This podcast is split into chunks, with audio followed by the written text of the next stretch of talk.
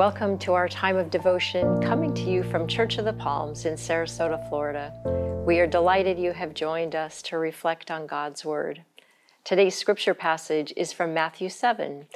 Jesus is getting to the end of the Sermon on the Mount that began in chapter 5. In this section, Jesus is offering some warnings that have to do with eschatological times or end times Today, we're just going to look at two verses, 13 and 14. Hear now the word of God. Enter through the narrow gate, for the gate is wide and the road is easy that leads to destruction, and there are many who take it. For the gate is narrow and the road is hard that leads to life, and there are few who find it. This is the word of the Lord. Thanks be to God. Let us pray. Open our hearts and our minds, O God, to the word just read and the words to come, that they might point to you, the Word made flesh, Jesus the Christ. It is in his name that we pray. Amen. Have you ever gone to a sporting event or a concert where you are in a crowd of people who are talking and laughing and having a great time as they're moving towards the stadium? You get lost in this sea of people moving forward towards the gate, and at last, when you get up to the gate, you realize that you're in the wrong line. These folks all have their tickets on their phone, and you still need to pick up your ticket at will call. Where the heck is will call? In this case, following all the people who seemed to know where they were going, what, who were actually leading you down the wrong path.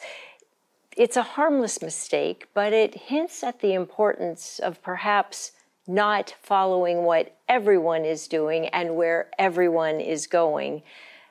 Because as we just heard, the gate is wide and the road is easy that leads to destruction, and there are many who take it. It seems like we need to be on the lookout and have the courage to take, maybe first find, the road less traveled. Every parent, since the beginning of time, has said to their pleading child, I don't care that everyone else is going to be there. You aren't going everyone doesn't make the best decisions nor create the best road for us to follow. You know, in Roman times, roads ensured military and economic control. These wide, maintained roads were a boon for travel. More and more people could easily get from point A to point B. Contrast that with the narrow footpaths that you've sometimes been on that have either have tall grasses or mud or steep ditches or sharp narrow corners. Jesus seems to be warning us to stay away from the easier ways of empire and the cultural ways of doing things, even if it feels harder and takes longer.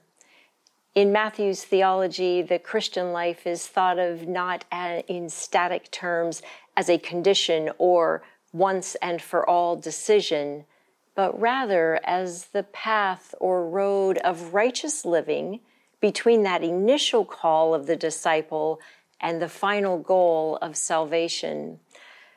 So I hear this as a reminder that each day we need to decide to follow Jesus through the narrow gate, and we need to put ourselves in places and with people who are also wanting to be on this path of life. Jesus says that the way to life is hard and it's difficult to even find the narrow gate. In my humble opinion, that doesn't seem like a great plan, but maybe humility is a bit of the plan. Perhaps this warning comes to us as a way of helping us to humbly rely on God and not ourselves on our journey through life. The way of discipleship is not a journey we can ever successfully accomplish alone. Not only do we need each other, but we need the Spirit's constant guiding, correcting, and inspiring us along the way. I get a daily poem from a pastor named Steve Garnaas Holmes. I think his poem from September 27th captures the vision of the good road and the good life we can imagine by choosing to follow Jesus each day. I want to share it with you in conclusion as a bit of an inspiration as we seek to follow Jesus every day and take the harder road that tends to be less traveled on the road, here it goes. May the peace of deep belonging settle upon you, the abundance of life's goodness surround you, the warmth of divine delight burn within you. May the light of gentle wisdom guide you, the courage of forgiveness set you free, the wings of gratitude lift you. May your listening deepen your trust in grace flourish, your joy be unleashed. Beloved, the mystery envelops you, the wonder embraces you, the breath of life flows through you always. Amen.